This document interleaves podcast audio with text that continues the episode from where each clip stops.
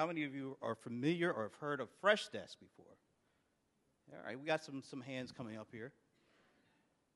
Freshdesk is one of those companies that helps you provide better service to your customers, to reach them in the channel that you need to reach them in, and to make it more efficient for you to do that. So I am pleased to have our title sponsor, uh, uh, Dilawar Syed from Freshdesk. He's the president of Freshdesk. And uh, um, you guys have raised $94 million or so over the couple of years. You've been out since 2010. You have over 50,000 customers from big to small. They're spread out all over the world. So you have some really interesting insights as to you know, the importance of having a service first culture and how mobile plays into that. So we're going to dig into that a little bit, but maybe you can even fill in even more blanks about Freshdesk and what you guys do. Got it. Thanks, uh, Brent, for having us here, and uh, it's great to see uh, the gathering in Atlanta. Uh, before we talk about um, you know service and, and the business, uh, I do want to share a story a little bit. Uh, but just to get a sense of who's in the room, I saw Paul, our friend, uh, raising hand. They know Fresh Freshdesk. The rest of you hopefully would know by the end of this conversation. But I do want to get a sense of who is in the room. How many of you are entrepreneurs or small business owners? If you could please raise your hands. Okay, that's great. And how many of you are industry professionals, people like us? Um, so good, good mix. And you know what I think our story is is frankly a story that is being repeated all across this country as well as around the world uh, with tech-enabled businesses that can quickly become global phenomena. And in some ways, you know, it proves the point that if you have a good idea, that you're committed to it, you have a great team, you can execute, you can do this from anywhere in the world. It doesn't have to be Silicon Valley. We've been very, very grateful to have great partners in Google Capital, Tiger, and Accel, and raise a bunch of money, but that happened because um, there was a strong passion around solving a business need um, and the team has executed beautifully. So the company was founded, as you alluded to, about five years ago, uh, actually in India.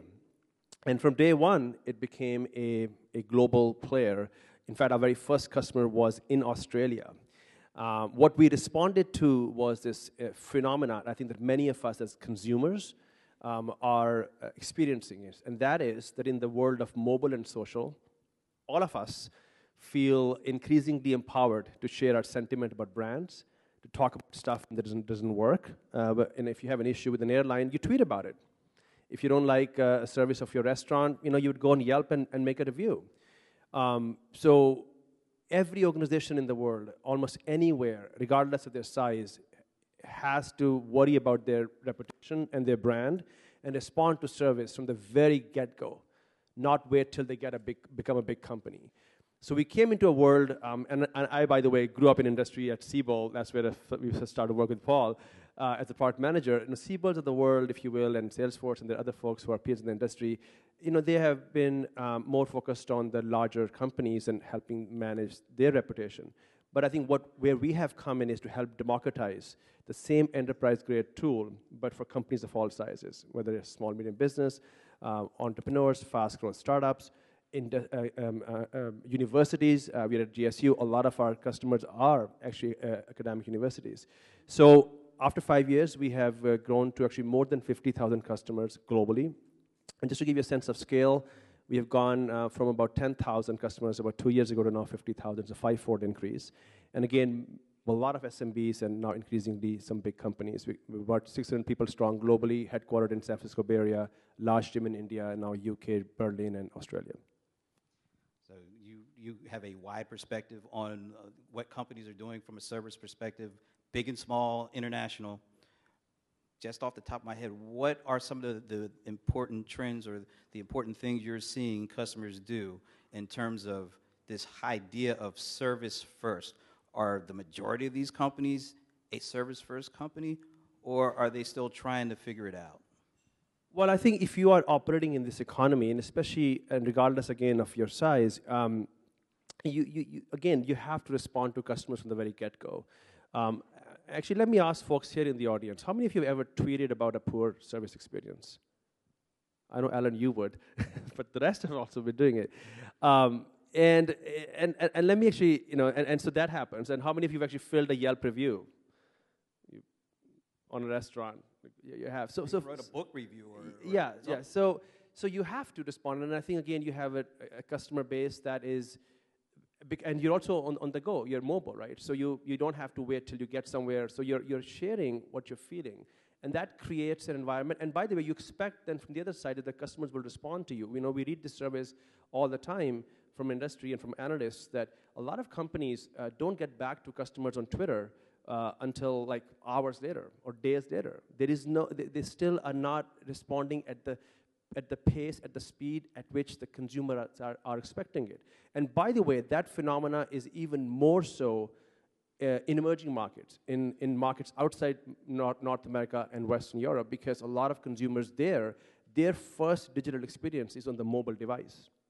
Folks are expecting to be responded on WeChat, on, on WhatsApp, um, on Facebook Messenger. So it's, it's changed the world in a very big way. And what you have is tools that were built in the 90s that were built for a very different era. And now we are in a place where you want short form communication, interactivity, uh, response back on the mobile, um, you know, at the very heartbeat in which you are, you are reaching out to the customers. So there seems to be a rush be, uh, to get to be a mobile first company because we all know that people live out of the palm of their hands right now. A lot of their attention is, is basically looking like this. Do you feel like the companies are rushing to the, this mobile first without having the, the, the structure, the culture, the organization from a service perspective to make sure that they're going to meet the expectations when, com- when their customer goes to look at their palm of their hand?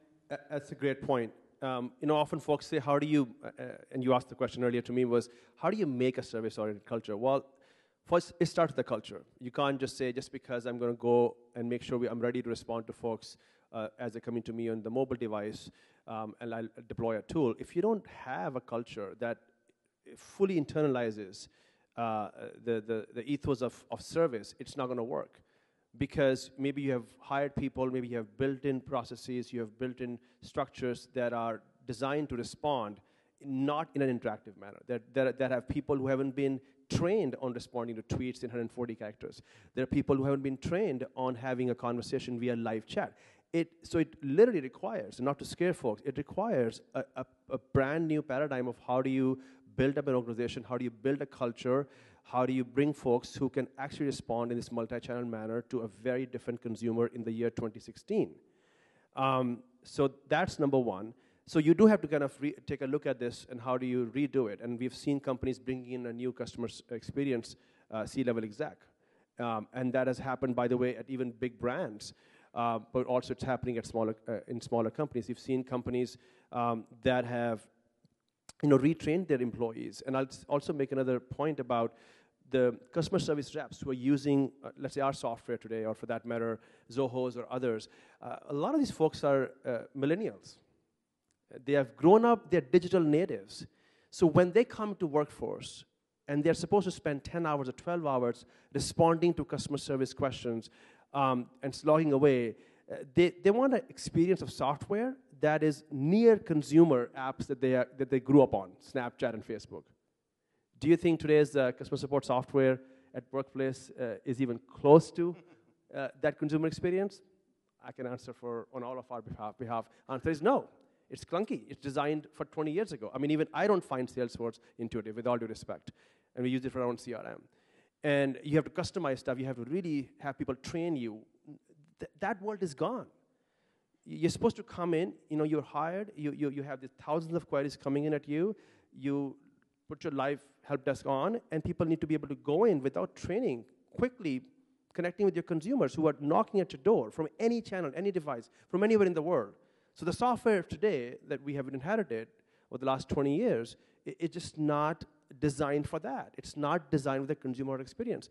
And that's where the next gen cloud based companies like ours are trying to change the model and say, make sure we are ready for the millennial workforce, not just in this country, not just in Western Europe, but around the world. So to answer your question, yes, you have to you know, make sure your culture is service first. Um, make sure your organization is ready for that. Make sure you have the right people, but also you have the right tools that these folks can actually use, uh, you know, and, and the adoption is there. I'll give you examples. We've had some customers where they're using, and I won't name names, um, some clunky uh, legacy software, and some of the even cloud-based software that, that frankly had almost zero adoption. They spend millions of dollars customizing it with the help of big name SI firms, uh, many of places that many of us have worked and or, or interacted with in the past. Uh, so just because you have a license enterprise-wide and you have a market presence, so-called, and you end up nicely on a magic quadrant, doesn't mean you're adopted well. Uh, when you go inside and you see that you have now 60,000 employees of a major consumer packaged goods company in the world, and most of them are millennials, and they don't use it, um, and they actually go and sign up online with a tool like Freshdesk, you've got some thinking to do internally as a CIO, as a company, and say, well, let's make sure not only we, we, we are giving them the tools that they, are, they can use easily, but also are not wasting you know, our hard-earned dollars as a company. And I think that's where you see companies like Box, Box, Dropbox, Freshdesk, Constant Contact.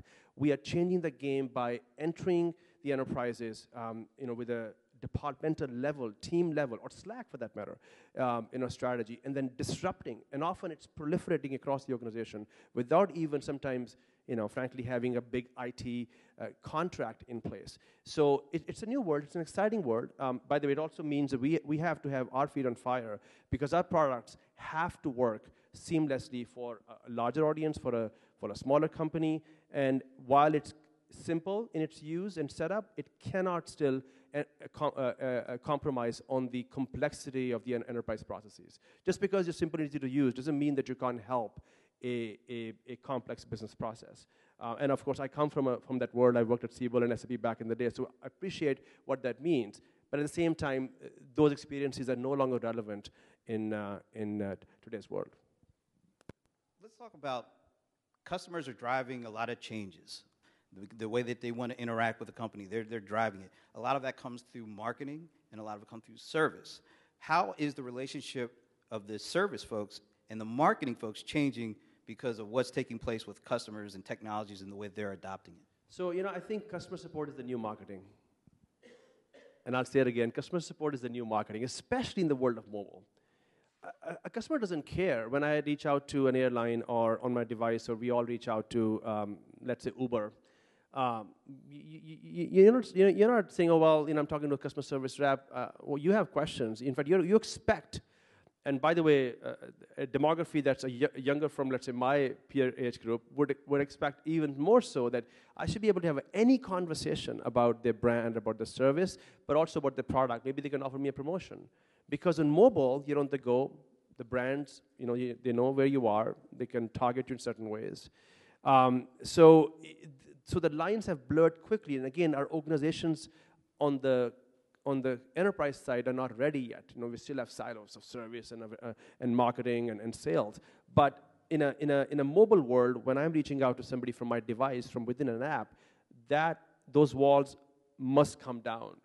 And, um, and there are examples where some companies are doing a pretty good job that when you engage with them, not only they respond to your question, but they also say, hey, by the way, we understand that you were in the middle of this um, you know, transaction on our website, but here's, here's a store you are, that's close to you where you can go and complete the transaction. Well, you expect that to happen in retail and e-commerce. Um, you know, by the way, just uh, one uh, example that I have, which is interesting, is I'm sure everybody here has used Uber or, or, or, or have interacted. Has, has anyone ever used Uber support on the device? You have and uh, the rest of you have not. But let me sort of describe for you what happens, and I'll use that point to illustrate that even in the case of mobile companies built for the mobile uh, devices and mobile world, we still have to go so far. So what happens with Uber is that let's say you, you, you, you take a trip, and you drive it, actually you, you, you book a trip, but your driver doesn't show up, but you get a charge. Um, you know, you reach out and say, hey, by the way, uh, I shouldn't be, I should have not been charged because the driver never showed up. So you go to the Uber app and you click on support, and it immediately takes you to your last transaction.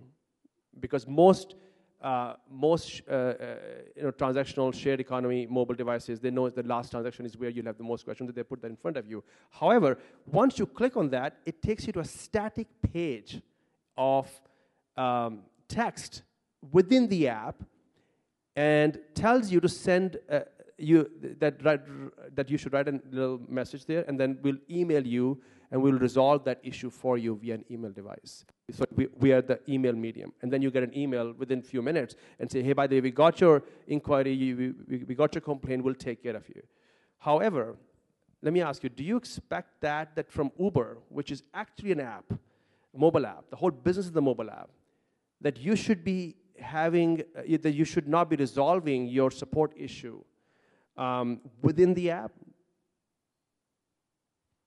At least I think I, I would like to believe That's most of us would it. like for us to resolve it within the app. But even in case of Uber, just to illustrate the point, how far we are as an industry, the consumer expectations are that if I have an issue with Uber support, I should be able to have a messaging, I should be able to have a chat within the Uber app and say, you know what, take care of it. And they say, oh, sure, we took care of it. And by the way, here is a coupon for you for your next device. And we know that you may be going somewhere because you take this trip all the time, at this time every week. Uh, and technology offers you that capability today. But we are very far as an industry, even in the valley, in the heart of the valley. And Uber is a well capitalized company, multi billion dollar in, in market cap.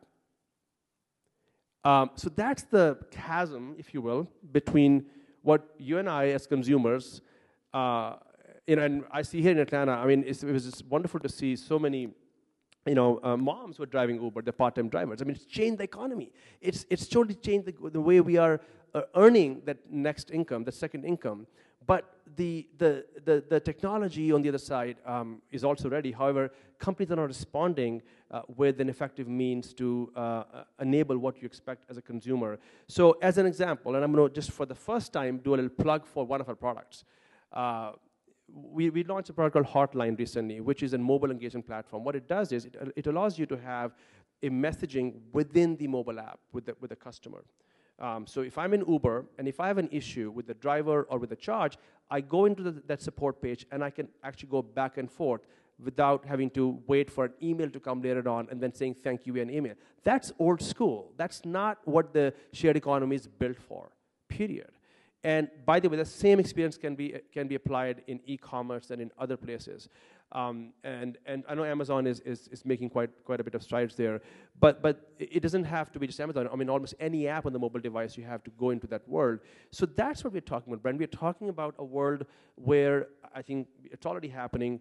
Uh, you know, in the near, very near future, we're going to be experiencing our, our shopping experiences, our academic experiences, our tra travel transportation, all via the mobile devices, all via the apps. And we would expect to have a, a, seamless communication with brands about service, but also expect that they will uh, help me with my shopping um, um, you know, experience. They will help me with perhaps pointing me to, me to a better offer or, or sharing with me some content that can help me make a, a more informed purchase, all within that same conversation. I don't care whether I'm talking to a customer support professional or whether I, I should be talking to somebody on the sales side. And that's where, as an organization, as businesses, we have to mesh those, um, those silos, um, you know, yesterday. Uh, otherwise, we are not going to scale. For, for startups that are starting out, how important is them to have their service model at the heart of the business model in order for them to be successful, to ramp up quickly, and to reach the customer and reach the customer expectations right out of the gate. So you know we have some examples in the valley, and the, you know you obviously get in Silicon Valley, uh, uh, you know folks who are starting out and quickly they'll uh, see some traction in business. We know that customer support reps are often the very first set of people they hire. You don't wait till you have customer because again nobody's ready whether or not uh, you're ready. you know folks are going to come at you. Um, and by the way, in a business like ours, and many of you, if you're launching a business on the web, that traction can take place pretty quickly uh, because many a times you're using you know uh, Google as an online acquisition channel. You know you you you're you're you're in, you're, you're in front of the world. So um, it depends where you are, but like, for example, e-commerce uh, in terms of B2C world, you would think about your customer support uh, uh, organization, think about you know the, the, the people you want to hire. Uh, initially, it might be a couple of people, let's say, depending on where you are, but you want to think about um, scaling that pretty quickly. I mean, we saw just in our business, the overall ticket volume um, doubled, if not tripled, year over year. I mean, as the number of customers went up, the, the number of tickets, the number of conversations um, actually was uh, order of magnitude even faster uh, in growth. uh, because you are increasingly serving more complex customers. The queries become more complex. They also come through any channels, right?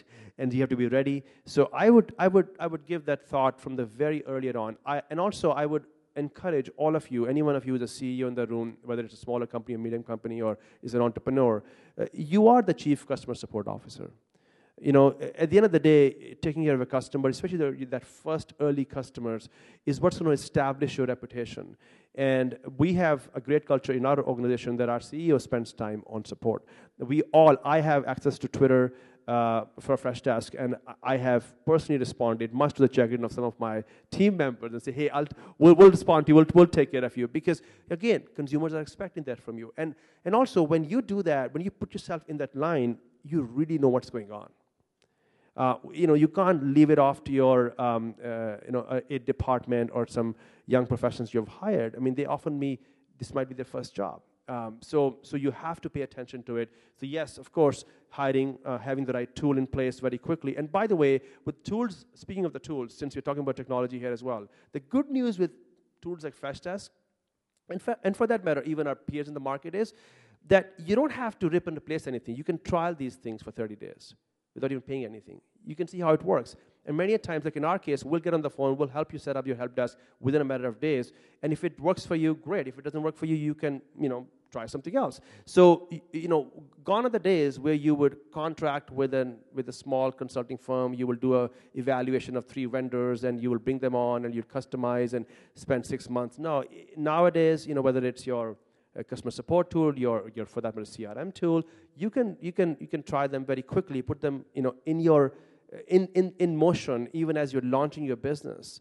Um, in an average number of um, SaaS vendors that a small startup uses is about six to seven in their very first three months.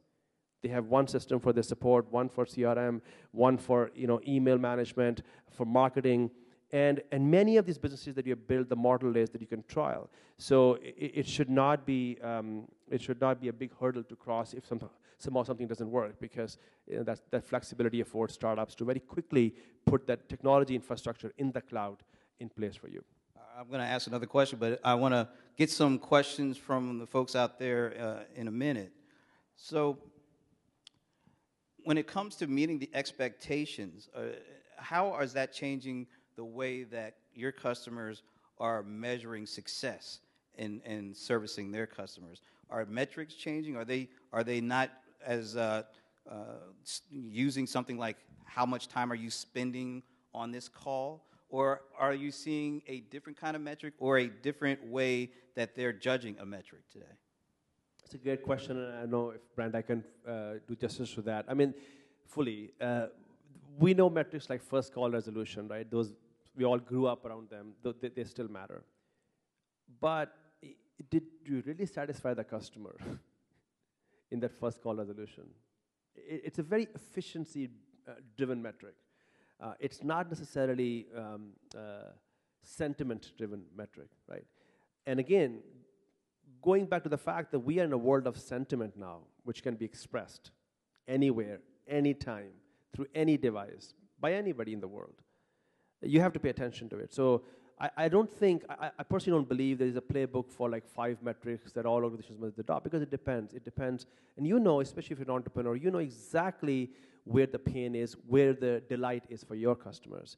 So you want to measure not just the first call resolution or the first you know, inquiry resolution, but rather, you know, how happy people were. So surveys do matter, right? Pe- you know, some sort of free form communication with the customers do matter.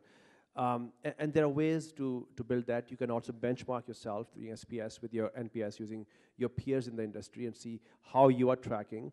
Um, and uh, so, again, I, I, I, would just caution to not just use metrics that are designed for internal efficiencies, mostly cost driven, frankly. And this is the world of the 90s. but I would, uh, I would uh, think about metrics that are more driven from sentiment and customer happiness and delight because the, the, customer sentiment is infectious in this, in this world. And, and good or bad, it will, it will go down. You know, my favorite example is I, a, a, couple of years ago, somebody had a bad experience uh, with British Airways, and this individual actually tweeted it, not just did that, but actually promoted his tweet. He was so mad that he, he, he spent some money on Twitter and he actually put it on on the web, and it just took off like crazy. And he was pretty colorful in his language, um, and, and, so that's the world you're in. I mean, I mean, it's it's it's, and it happens, you know, a lot. Uh, sometimes we have done that too, uh, in in some ways. So. Uh, that's my sort of high-level response to it. Is a different frame around metrics. Mm-hmm. Any questions out there? I want to do my uh, my walk around and come down and you know do like the talk show host thing. So does anybody have a question? I'm gonna. Oh, I, anybody, anybody, any takers, any takers? Because I got other questions I can ask. You know, I, Amazon is a. Uh, we've heard of Amazon. Oh, okay. As I take the long way, Amazon is a company that a lot of us don't think I, I can do it. But you're, you know, he's helpful. But I, am going to do my, you know. I'll ask my Amazon question later. Rick Lee, ICS. Uh, I like what you said about customer service being the new marketing. And as a follow up to that, the biggest challenge that I see is when you're dealing with customer service, what role do you see them playing in educating the client or the consumer? I'm from DC, and we had a, a model, this was back in the 90s, I don't want to date myself, but it said uh, the educated consumer is our best client. And so how do you see the role of customer service educating your customers and your clients? Great question. Um, how do you see the role of customer service uh, uh, professionals educating the consumer? I think the role is a shared responsibility, honestly, um, because now there are ways you can educate the customer not just through the help of a customer service individual, but what what content you share, what knowledge you share. Self-service, by the way, you know, still is is the place where you want to drive people to, right? There are, you know, Apple is uh, a, a, brand all of us uh, live by on a daily basis, um, but it's a brand they've built around a self-service, peer-to-peer uh, service community paradigm. And there they've managed to, if you will, educate the world some, uh, to, to, some extent or to large extent about their products uh, without necessarily individuals walking people through their devices. Yes, they have a nice service mindset when you walk into a store, but the stores are very few, far and few in between. So I, I completely agree that you have to think about education, but it's not I, I, think it's more than just walking people through something. You know, there's technologies, by the way, you know, screen sharing or co-browsing that allows you to walk people through. But if you're talking about, you know, even beyond um, an issue, uh, uh, when you come in contact with a customer, you know, there's ways to push content to customers. There's ways to share content. There's ways to drive customers to, you know, self-service through any, by the way, device. Again, should be done on mobile even more effectively than it is being done today. Um, Google is, is another example. Google has World of Web scale business for advertising, and you never talk to a human being. And actually, recently we hosted at, in San Francisco one of our events at Freshdesk, uh, the head of Google Customer Experience.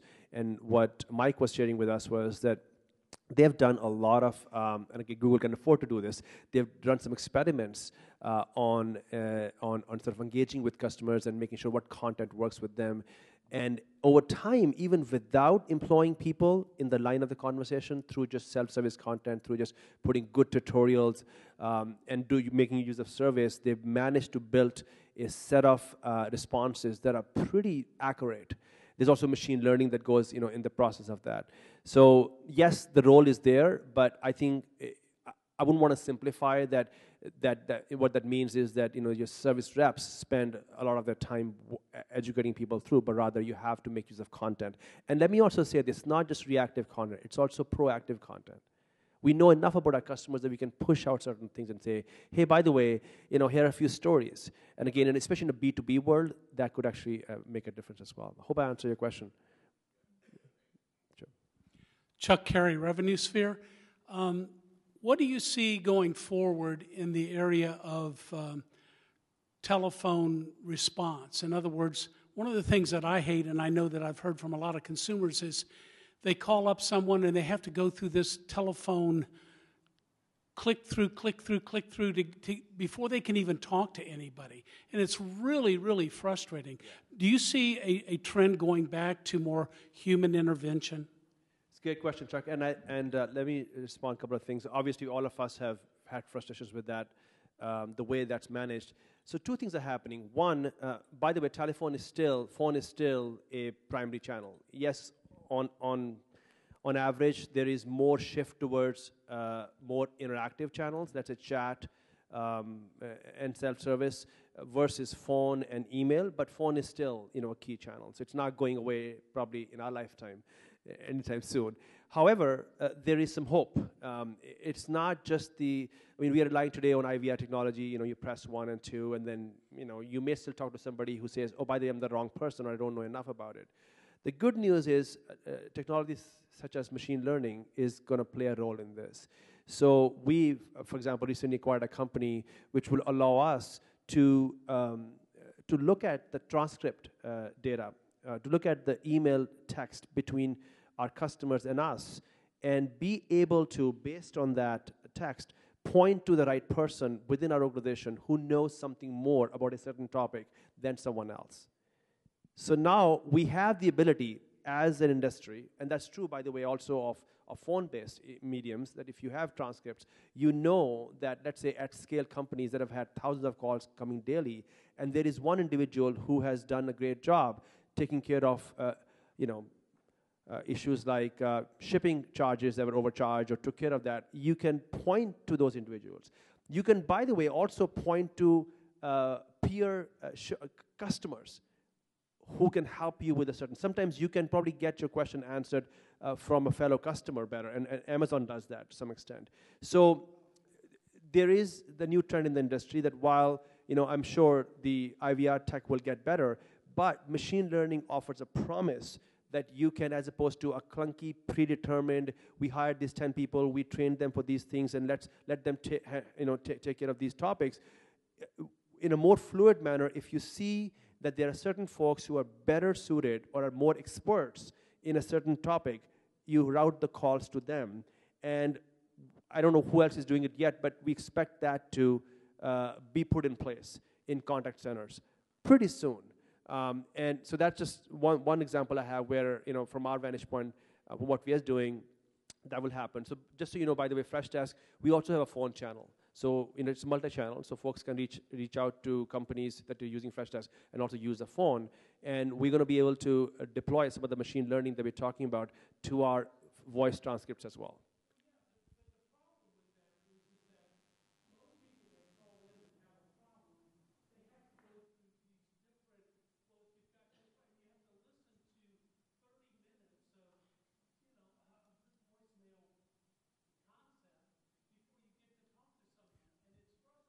Yes.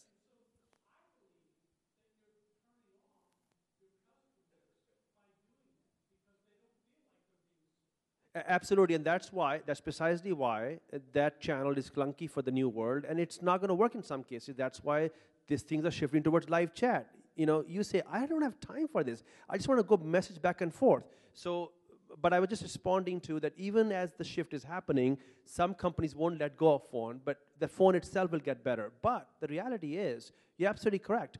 People are frustrated. We all are frustrated. And that's why live chat is one of the fastest growing channel. Um, everybody wants to have near-term communication. And I was giving you an extreme example that even in the case of Uber, which is built for the new world, it still doesn't have an interactive channel, right? So we have to go a long ways. But we do know, for example, in our business, we have 50,000 customers north of that, well north of that. But um, the, the live chat medium is the fastest growing medium across all our channels. Uh, because people don't want to deal, and by the way, often we don't want to deal with another sort of conversation. We just want to, while we're on the go, get something going. And, but even in case of chat, you have to be able to route it to the right person. So that problem doesn't go away necessarily, right? so that's why I was saying there is a better way to now, in a more scientific manner, using the conversations that have taken place. And there's a ton of this data in unstructured text that now we have technology that allows us to say, you know what, we do know this, these couple of individuals have been really good at taking care of this stuff. We're going to route you to them. And by the way, there's also a fellow customer in your area who dealt with the same issue three months ago. Maybe you can also have a chat in, in an anonymous manner all those technologies are available today. And um, you know, we are going to roll them out in our product over the next few months, but I think uh, you'll see hopefully other companies doing the same. Um, Travis Colley at Core Systems. Um, is customer service really considered answering one question or one touch, or is it more of predicting what future problems can come up And how far does that engagement have to go, or would you consider it too much engagement to the point where, okay, you answered my question, but you're trying to do too much, versus, okay, this is useful information and you answered my question? Could you elaborate what do you mean by too much? Too far down the line. Like, if it's getting to a point where the problem hasn't come up yet and it's not foreseeable, um, but you keep pushing, like, this may come up, even though it hasn't, but it may, and you keep saying it may, but that it hasn't. a great problem to have for us as consumers. Um, okay, it's a pretty broad question. I, I, well, first of all, yes, there is a shift. There's a move definitely towards more predictive versus reactive. And again, we are we expect that as consumers. Like you know, we we, we all know intuitively that you know enough about me to be able to proactively push stuff to me. Um, but would we get tired of that? Probably not. The good news about when you push things proactively, it's at your, it's on demand. Nobody's, it's, if it's not invasive, it's coming through an email, or if it's coming through um, a medium that doesn't force you to pick up a phone, you don't mind. So I don't, I don't know if, if that would be an issue, but definitely, for sure, things are moving in a much more predictive manner because you know so much about customers. Um, I mean, you also know, for example, if I have shopped something from, let's say, Brooks Brothers, um, as an example, last three times, and I have had an issue or two, maybe they, had, do, do they know enough about me now to say, hey, by the way, you know, for this time for your shipping or for your return, here is a, we are, we are reviewing the, uh, our return policy for you, just so you know what it is. I mean, this is something that's doable today. Companies don't do it because the culture doesn't exist there. They think they have a brand that goes back to two centuries, and I'm going to be sticking to it. Maybe not. Um, uh, so, so it, it is it is not that technology holds us back. It's that frankly our mindset holds us back, um, and we need to quickly overcome that, both for larger companies but also for for, for smaller brands. Um, but you know the good news is if you don't like something that's being pushed, you can always say no. And that's where you want to give customer the empowerment to turn off some notifications, to turn off some responses if it gets too much. But I would rather still take the too much help than, uh, than you know, not getting responded to. Let's wrap up, and I want to get your uh, last thoughts about what should we be on the lookout for uh, in terms of customer expectation, ex- expectations being met with technology. What is the channel, the upcoming channel, that may not be that relevant right now, but you see in the next year or so that we're definitely going to have to be aware of because that's where customers are going? I think overall, short form communication, whether it's text, whether it's messaging, is just has to become our. If you just look at our daily lives, we are constantly communicating with our loved ones.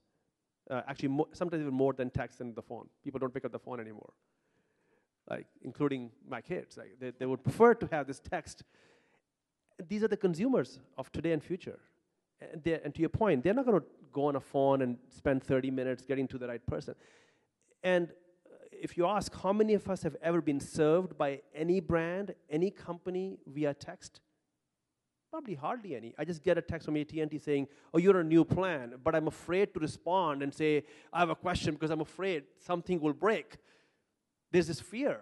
Well, our children, if you will, they, they, are gonna, they are coming to the world without that fear. They would expect, they already expect, that I need to be able to have that conversation. So I would say text, I would say chat, I would say messaging apps. As many of you know, I mean, WhatsApp, I'm sure some of you use, or many of you use, you know, it's a US phenomena, but you go out to the US, WeChat is, is raised, is, is, a, is a rage in China, Hike is a rage in India, billions of people are communicating every single day via those messaging apps on any device. They expect all of the conversation happening with their brands, with their dry cleaner shop, with their restaurant, with their airline, with their university, with their mom, with their dad on that device in that short form, real time communication, uh, interactive uh, uh, uh, form factor. That, what we deal with today, it's not going to work. So I would say if you're building a product, if you're rolling out a service uh, um, organization, let's please think about uh, making sure we are ready for that world that is running into us as we speak. Last year, Gartner put out a data which said that 2015 was the first year where mobile, as where the uh, support queries are originating, took over the web-based or phone for the first time. So people are more people are reaching out to brands via mobile device, either a message or a or a text or a or, or an email from their device. And are we ready on the other hand on the other side? We, we are not, right? And we need to get quickly. So short answer is text. Uh, short answer is uh, you know web chat uh, via the mobile device um, in the app experience. Thank you very much. This Thank is great. Give them a round of applause, please. Thank you. Absolutely. Sure. That's, that's good stuff.